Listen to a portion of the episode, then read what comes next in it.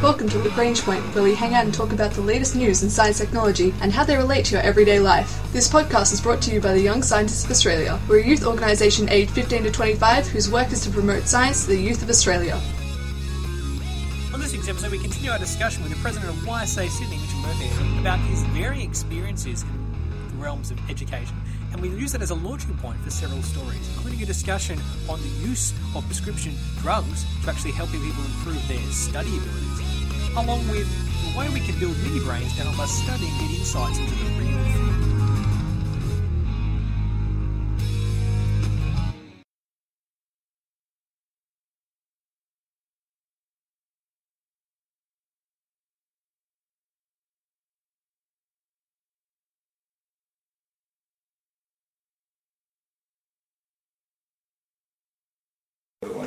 things that I know and whatnot. Because my girlfriend's a, a psych, Yeah.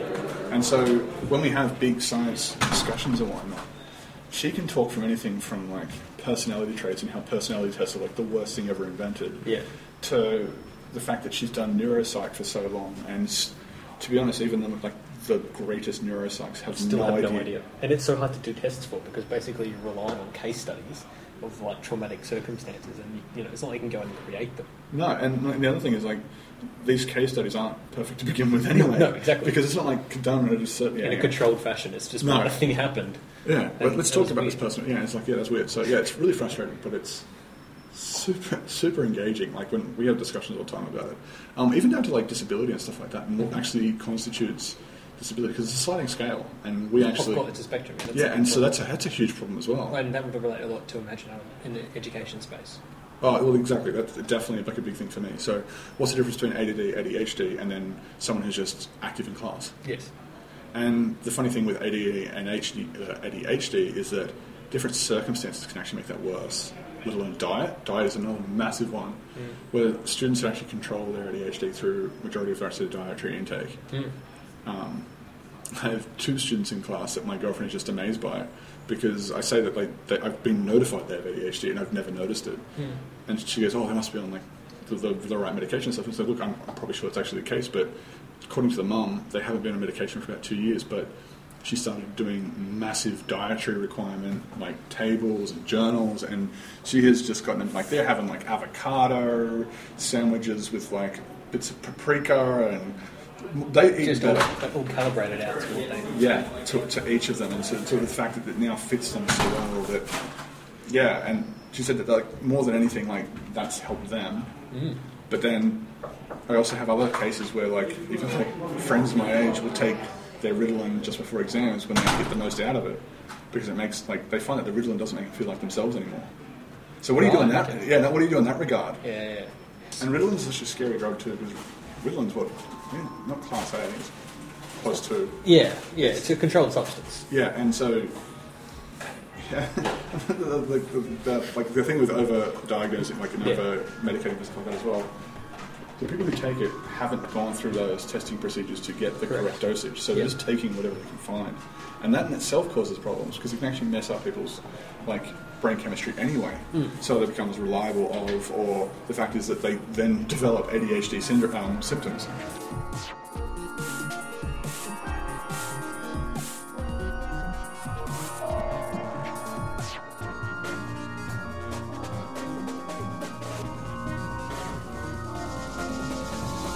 In exam season, everyone's under the pump. Everyone feels under pressure to perform and is trying to do their, their best. And in such stressful circumstances, people look for all kinds of innovative solutions to their problems, whether that be locking themselves in the library for hours on end, banning themselves, or deactivating their accounts on social media, or, or other things, including supplying themselves with caffeine or using scent based memory recall techniques about eating food or different types of fruit to help them store memories. Everyone has their own ideas about what might help them. But one of the more recent trends, particularly in universities and colleges in the United States, have been to use medication designed to treat attention deficit or hyperactivity disorder, ADHD, to help them focus in exams. Now, this has been a problem that's been reported on, that's been growing for a number of years in the United States. And people have reported on this. Many, many studies have been conducted. Even the Clinton Foundation has published reports on this. And looking at a recent study out of the University of South Carolina, um, which was published in the Clinical Child and Family Psychology Review, it's found that analysing a whole bunch of recent work over 100 papers they were looked at and selected out 30, 30 key ones, they identified that stimulant medication misuse was around 17% of all college students. Now, of course, you know, this may be an underestimation given that all of these are requiring surveys for people to actually say, yes, I am using it. And uh, that's still a very high number, even if it is underreported. So why? Why are people going to these lengths, and what what is it doing for the brains?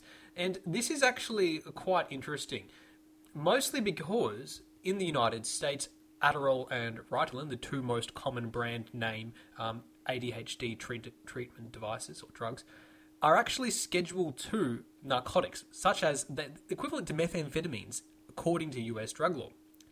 And that means that you know if you're dealing or buying or selling this, it's, it's a quite a serious offence, and it and we do this because the government has recognised in the United States that these are significant drugs that can have a substantive impact on people, and that's why they're controlled substances. They're not meant for general use. It's not like a vitamin C tablet, which may or may not do anything for you.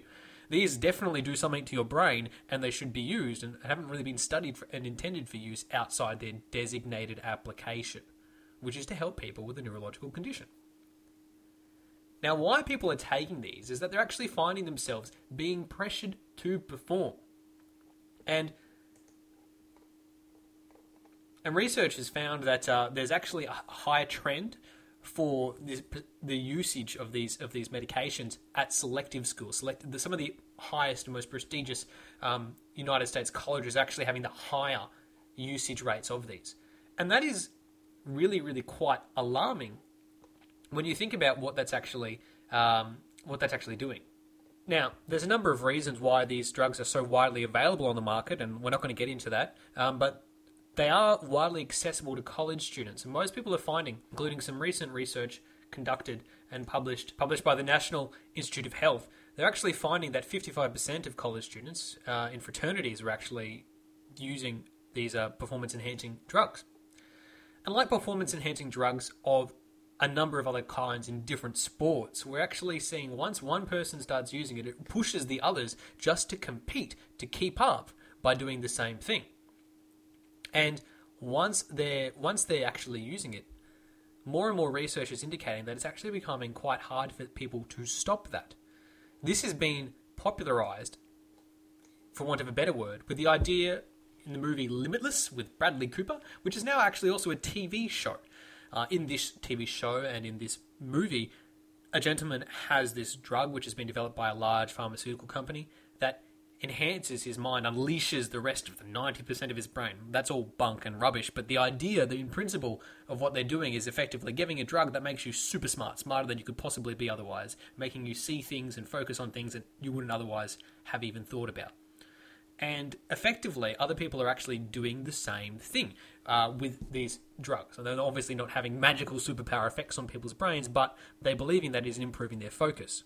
And actually, they're keeping using it into the workforce. Now, in the movie Limitless, they, the gentleman himself is actually working in high stakes finance and deals and shenanigans in New York. But actually, that's not that far off from the reality of most misuse of Adderall. For example, um, there's actually pretty much equal numbers of use in college and also outside of college. So age is 23 to 35 before it really drops off.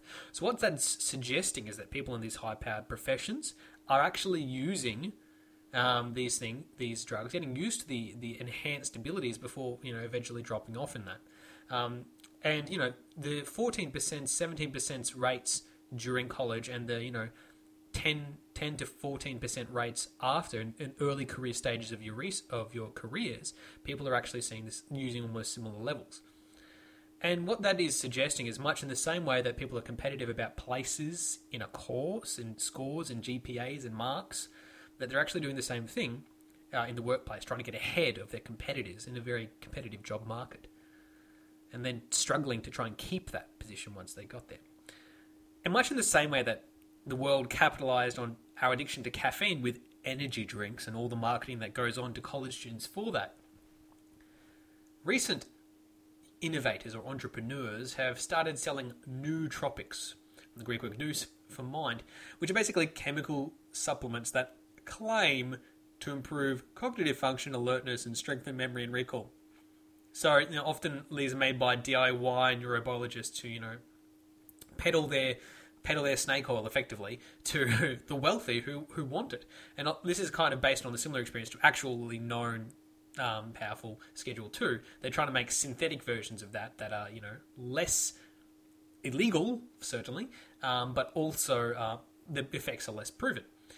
And you know these are quite successful companies. There are several major companies based out of San Francisco pitching to Silicon Valley's young, hip, young employees of these big companies like Google and Facebook.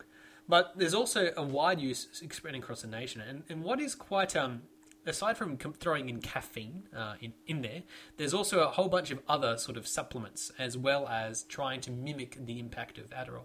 Now, a lot of this is really the Wild West of pharmacology, in such that there's no real hard evidence for this, there's no real studies, and there's no real government regulation. And all that means that the long term impacts and the safety for people actually taking these is not at all known or guaranteed. And so that's why, you know, we, really must recommend that you don't do this, simply because the long term impacts cannot be known. You know, and even all, even if that's the case, the even positive benefits aren't even there necessarily. Much in the same way that your healthcare provider and a number of other people will try and sell you on the benefits of vitamins and supplements. The reality is that they don't do a lot for you unless you're in a really specific set of circumstances. And a lot of the time, they don't even contain what they claim to contain or have the effect that they claim to have. And you know, there's been a number of studies on homeopathy that have shown that. We're not going to get into that here, but suffice to say is that some of these aren't actually even doing anything more than just a same as a cup of coffee.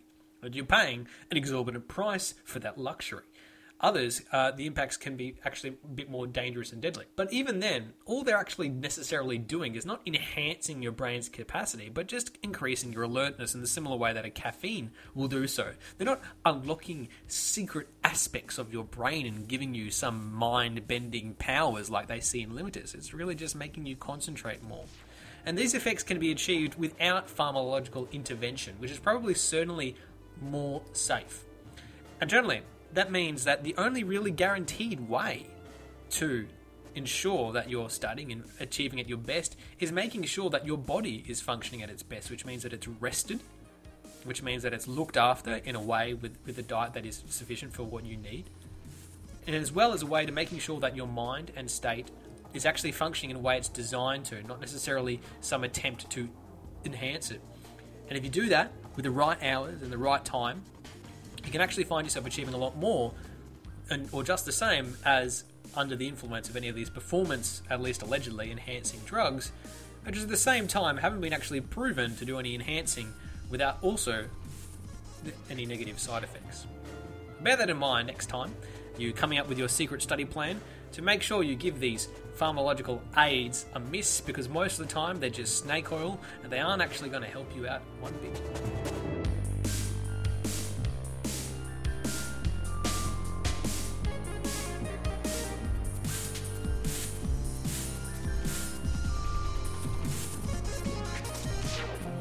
Studying a brain is not easy. Obviously, we all need our brains to function, which means taking a look inside of them whilst they're still working is very, very difficult. It's like trying to, you know, open up an engine during combustion process. It doesn't really work, and you, and you basically can ruin the whole thing. And with human minds at stake here, we really cannot actually easily study living brains. So, what is a neuroscientist to do? Well, recently, neuroscientists have been using the organoid approach um, over the past few years to actually create miniature versions of bodies' organs or key parts of organs and growing them in small ways inside labs. Now, the organoid approach has been done for many years now in flat forms, but new researchers at a particular Stanford University um, have been taking this approach and actually creating roundish, small white balls of brain. So they, they basically look like small-ish brains, but they're not obviously a full brain. They're just pieces or segments of a brain. And why this is really, truly fantastic is because now dozens of labs across the world can build these mini brains and actually study different parts of the brain's response, behavior, and operation. Now, please, these are not fully operational brains. They're not growing brains in vats in labs. So cast that idea out of your mind. These are just pieces of brain, small sections that enable us to study and understand what is going on in parts of the brain. Still, studying the whole thing as a collective is a myriad difficult task, but these mini brains can certainly help us out. So, how does one exactly grow a brain? Yes, okay, they use the organoid approach, but what is that and how does that work? Now, a lot of these researchers are drawing on some recent work that won a Nobel Prize for Medicine in 2012. And this basically, the discovery is that, you know, obviously all cells contain the same lineup of DNA. What makes one cell, like a skin cell, different from a brain cell is what genes were turned on and when during the development process.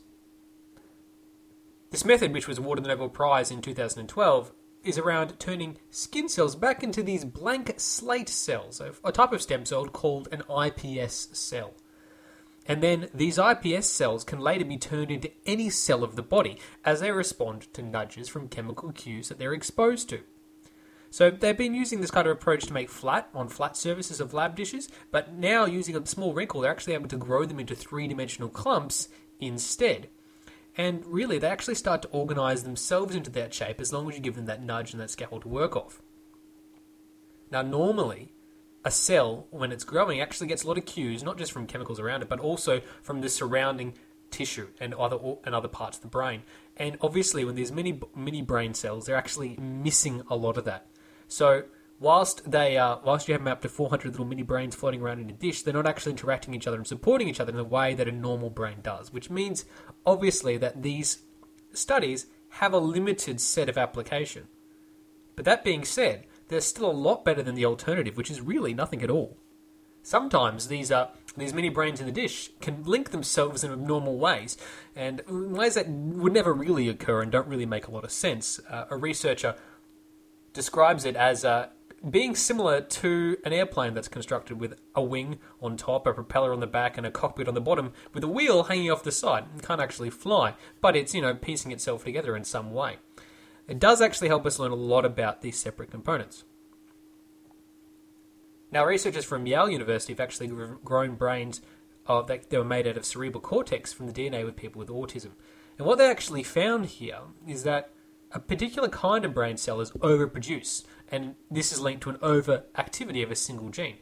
Now, it's not necessarily clear that that is what's related to autism, but it's a way to actually study and understand how people with different neurological conditions are actually impacted uh, and shown in their actual brain physiology, which is really quite fascinating. Now, as I mentioned before, there aren't really much alternatives to using this method. We can study with mouse brains, which has often been the way we've studied such things in the past. But obviously, there is a lot of difference, really, between a mouse brain and a human brain. Some conditions and some st- and associations that we see in one are really not carried over to the other. Which is why this new method of organoids, growing organoids, of brain cells in particular, has enabled us to grow in a new way different kinds of brain cells and really push the field of neuroscience forward. And help us actually get an understanding of what is going on inside our heads, without, of course, requiring opening the hood. This has been the Young Scientists of Australia's podcast, Lagrange Point. This week we found out about the way that prescription drugs are being misused to help improve brain power but not really actually having any net benefits for anyone, as well as how we can build mini brains to help us study the actual brain in practice. Our ending theme was composed by Audionautics. Head to ysa.org.au for more information about the Young Scientists of Australia.